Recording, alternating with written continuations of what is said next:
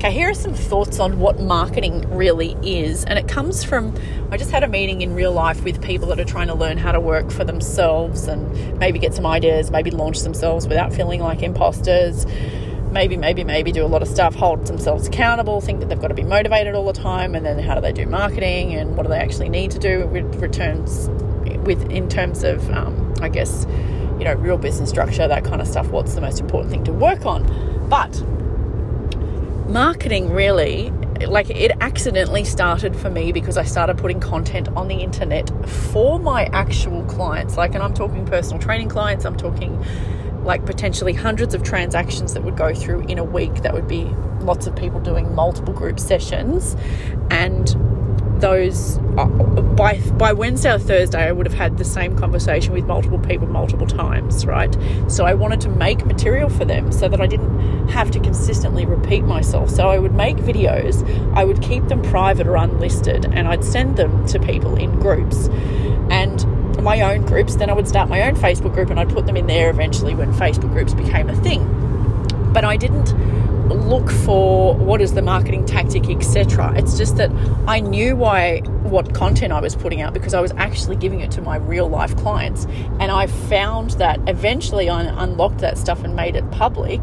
So then I accidentally, again, attracted and helped more people who were exactly the same as my clients that I'd been trying to help anyway. So I think when people are trying to unlock what this marketing formula is for themselves, if they technically just help the clients that they've actually already got, it takes away the weird, yucky feeling that makes you feel like, you know, what are you doing following that contrived marketing formula and you're meant to be doing your funnel like this, blah, blah, blah. Now, I know funnels work and I know pushing out stuff with ads and going really large scale with things definitely works. But if you want to just start and and tick the box of having done it and learning to do it on a consistent basis. And you don't need to spend a lot of time doing it, but understanding that there are people that you can help now. And if you, you either have a lot of clients or you don't, or you want to get into a niche, make some material or grab some articles or something that would be helpful for people that you can help and send it to them. And maybe you have a Facebook group, or maybe you have a blog, and maybe you have somewhere where you have this stuff and you refer it back to people.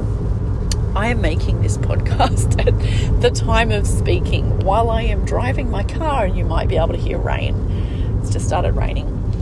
Um, yeah, so there's the ideas pop out at very inappropriate times, but I certainly do not have time or the inclination to be sitting in a studio recording a podcast at every single one of my recording sessions because the message has to come out when the message has to come out, otherwise, I'll forget it.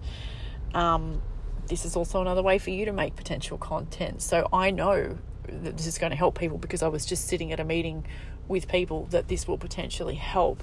So I know that there are people that listen, but this is because I've got time, I've had time in this arena, um, and I don't care who else hears it, to be honest it's going to help whoever it helps. And you're in business really in whatever way, shape, or form to help people somehow.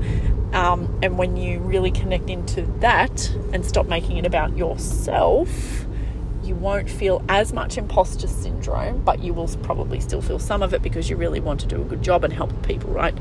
But make it as much about the other people as, as you can, possibly can and I hope that's helpful to break down some just really basic marketing tactics because it really does get to be that simple. You really can totally forget about all of the stuff that you've learnt, that you've paid for, that you think is the structured to do list way of doing it because one person's way of doing it is not necessarily going to be the best fitting way for you to do things. Sometimes it's taken me a lot of money and uh, coaches and methods and PDFs and courses to figure that out.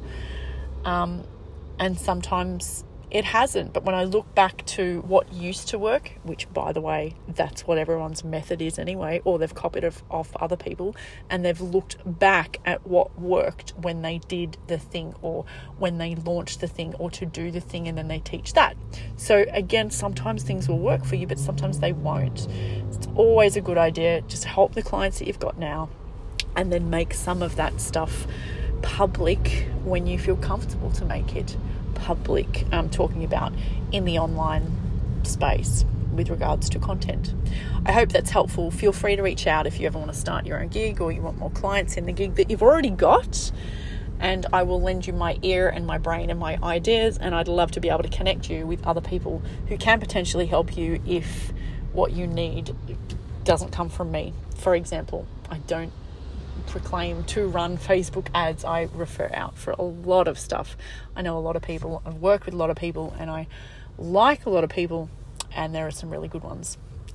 So, yell out if you need a hand. Talk soon.